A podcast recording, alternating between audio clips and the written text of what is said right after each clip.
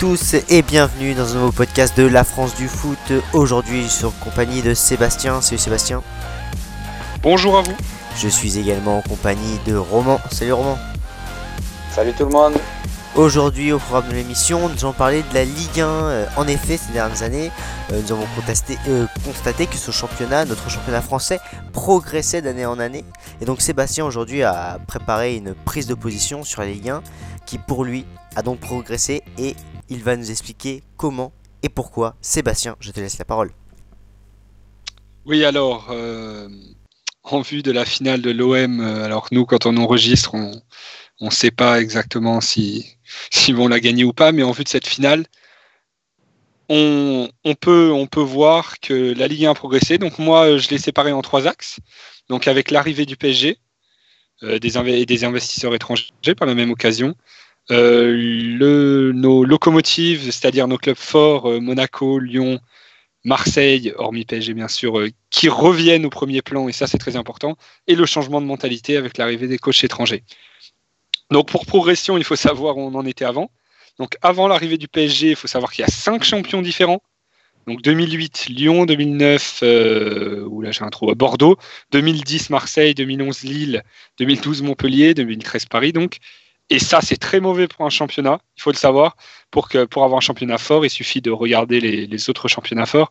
Il faut il faut des les clubs forts en haut euh, et donc, cinq champions différents, ça montrait euh, notamment euh, la mauvaise période, c'était un des éléments de la mauvaise période de notre football. Entre 2004, donc les deux dernières finales de Coupe d'Europe, et 2013, pour moi, c'est vraiment les dix, dans les dix pires années de notre histoire du football. Donc, le championnat était, était chiant à foire. il n'y avait pas de jeu, très peu de résultats en Coupe d'Europe, hormis la demi-finale de Lyon en 2010 vraiment rien à se mettre sous la dent. Euh, voilà.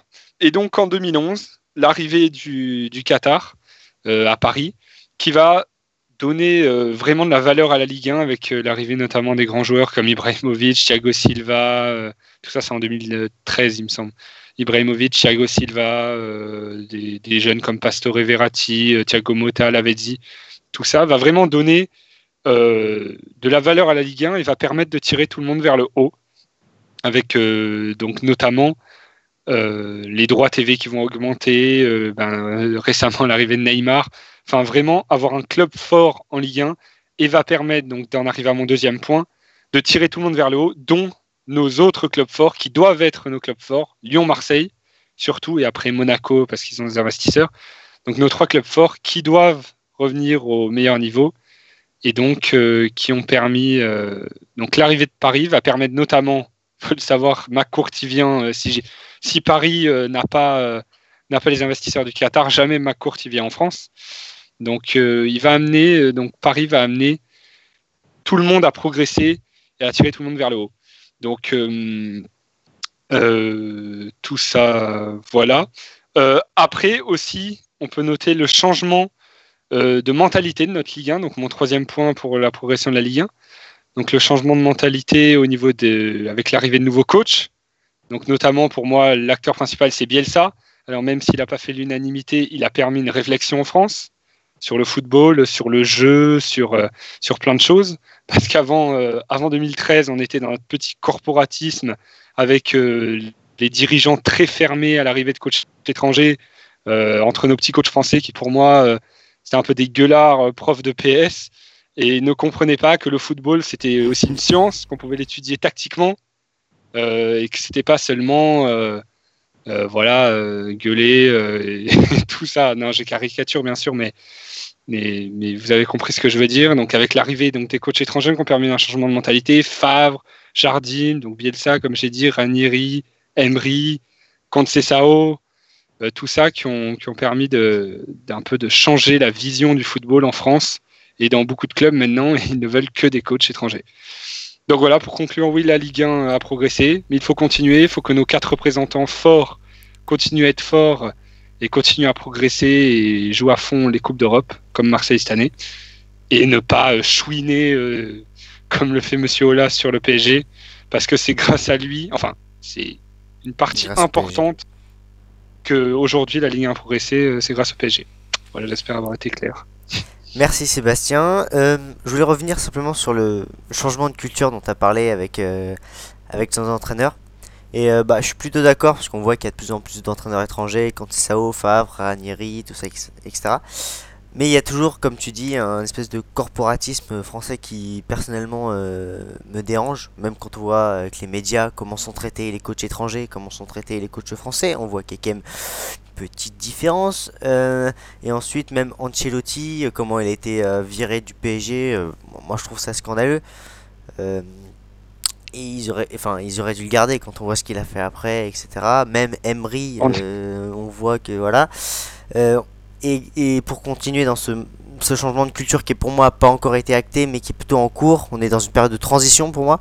Euh, quand on voit euh, euh, pardon, Lyon qui ne qui n'arrive toujours pas à changer de coach, qui garde Genesio malgré les mauvaises saisons qui s'enchaînent, malgré qu'ils soient en haut du classement. Mais les, les échecs en Europa League, on pourra dire qu'ils ont fait une demi-finale, etc. Mais la faute professionnelle contre l'Ajax, euh, on ne l'oublie pas. Bon, je m'égare un peu, mais vous avez compris, euh, je pense que oui, il y a un changement de culture, mais on est vraiment en période de transition. Et pour ce qui est des coachs étrangers, c'est quelquefois un peu relatif au club. Et on voit que ceux qui ont fait le pas de trouver un nouvel entraîneur euh, étranger, ça a souvent marché et ça a souvent été bénéfique pour le club. Voilà. Roman, je sais pas si tu avais quelque chose à ajouter là-dessus. Euh, moi, depuis l'année dernière, j'ai remarqué que le niveau de la Ligue a augmenté. Euh, on a élevé le niveau avec des joueurs notamment beaucoup euh, de plus en plus jeunes. Je pense à Mbappé qui a, qui a commencé à émerger l'année dernière. ensuite, ce que j'ai envie de dire, c'est que j'ai eu beaucoup de surprises cette année avec certaines équipes. J'ai notamment vu que cette année, Saint-Etienne est arrivé à proposer du jeu, du vrai jeu, et que franchement, c'est pas ennuyé de toute l'année à, les regarder jouer. Euh, le Stade Rennais est européen, parce que quand même, quand on voit les, autres années, années euh, de, Rennes, franchement, on se, dit que voilà, quoi, c'est très, beau, c'est très moyen. Après, euh, voilà, il y a, pour ce qui est des coachs, je vous trouve, euh, je suis pas d'accord avec vous parce que quand même, euh, je trouve qu'il y a des bons coachs français. Euh, je sais que notamment Sébastien me critique par rapport à ce que je disais sur, enfin pas qu'il me critique, mais il est pas d'accord avec moi sur ma, vision sur Laurent Blanc. Mais bon, je pense que ça fait partie avec lui. D'ailleurs, il est dans un grand club européen. Oui, il est demandé de partout. non, je taquine, mais. Enfin, ah, mais je comprends. Tu peux penser ce que tu veux, mais pour moi, franchement, il a il a proposé de bonnes choses au PSG. Bah, à part Laurent Blanc, tu vois qui Garcia. Pretty Garcia. Ouais. Ça, c'est vrai. On est obligé de le dire. Ouais. Enfin, on est obligé dans le sens où coach français, quoi. Mmh. Mais c'est vrai que ce que tu disais, ouais, vas-y, tu peux finir, vas-y. Et Christophe Galtier. Christophe, oui, oui, mais bon, Deschamps, il n'entraîne pas en Ligue 1, quoi. oui, oui c'est Ouais, il a un bon parcours. Mais ce que tu disais sur Mbappé, c'est intéressant parce que c'est vrai que c'est assez rare. En général, quand il y a un talent en France, euh, il part assez vite à l'étranger. On sait qu'il avait des offres euh, dans des clubs euh, étrangers. Et on a su garder un grand, enfin je dis un grand joueur, il est encore jeune, un grand joueur de notre championnat. dans notre championnat, on a réussi à, le garder. Donc je trouve que c'est une progression et que c'était assez rare jusque-là de qu'on sache garder vraiment des, des grands joueurs qui ont éclos dans notre championnat. Mais vous, les gars, vous n'avez pas eu une, euh, une, surprise là cette année? Enfin, Vous n'avez pas vu des clubs qui vous ont surpris cette année par rapport aux autres années? Oui, mais, oui, mais c'est plutôt, euh, quand je voulais parler de progression, c'est dans la constance. quoi. Il faut espérer que, voilà, par exemple, Marseille continue à être fort, que Lyon continue à être fort et avoir des résultats en Coupe d'Europe. Parce que ces 15 dernières années, on n'avait aucun, ces 10 dernières années, on n'avait aucun résultat en Coupe d'Europe, quoi. Hormis Paris euh, qui faisait des quarts de finale. Et là, depuis deux ans, on a trois demi-finales, dont une finale, peut-être un vainqueur, on ne sait pas encore. Ouais. Et surtout, le, voilà, quoi. le fait que Marseille est en finale, euh, ça va insuffler un souffle nouveau, euh, dans le sens où euh, avant les clubs français ne jouaient pas l'Europa League. Il y avait des, carrément des clubs qui actaient que l'Europa League on s'en foutait. L'Europa League c'est fatigant, on va pas la jouer, c'est une, coupe en bois. et maintenant, on voit avec Lyon et Marseille qu'on peut aller au bout. Marseille, il n'y a pas un effectif exceptionnel. Lyon n'avait pas un, un, effectif exceptionnel et pourtant ils ont fait des, euh, des de beaux parcours, de longs parcours jusqu'en demi et pour Marseille jusqu'en finale.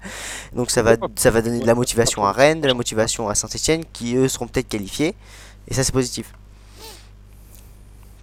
Pierre, je suis pas d'accord avec toi. Par contre, je peux comprendre le, le fait qu'un joueur dise l'Europa League c'est fatigant. C'est pas que c'est fatigant, c'est que le calendrier de l'Europa League il est mal fait, je trouve.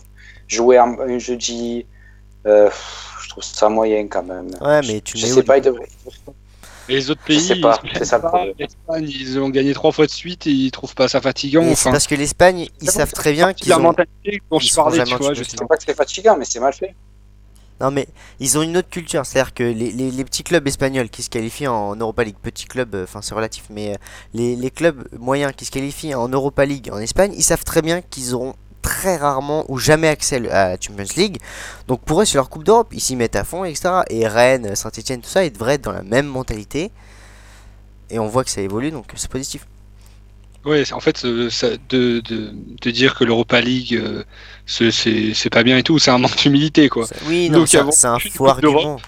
Et surtout que c'est un. Oui, vas-y. Non, non, vas-y, toi. Je dis que c'est un, un, cercle, un cercle vertueux, pas vertueux justement, mais qui, qui sert à rien. C'est-à-dire que les clubs ne veulent pas la jouer, pour se battre pour la jouer. Je sais pas que vous voulez ce que je veux dire, mais ils se battent toute l'année pour jouer l'Europa League et quand ils sont, ils sont en Europa League, ils ne la jouent pas. Pourquoi? Pour jouer le championnat, pour être en Europa League. Voilà.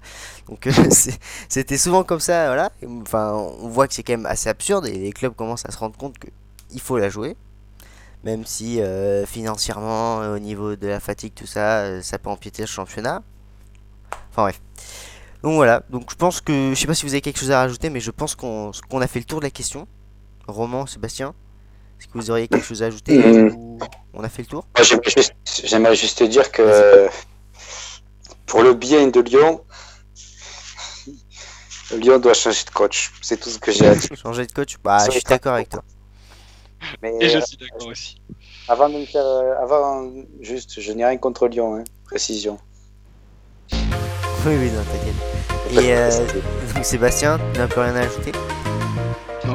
Ok, bah c'est bon. Bah du coup, on, a fait le tour de la question. On espère que ce podcast vous aura plu.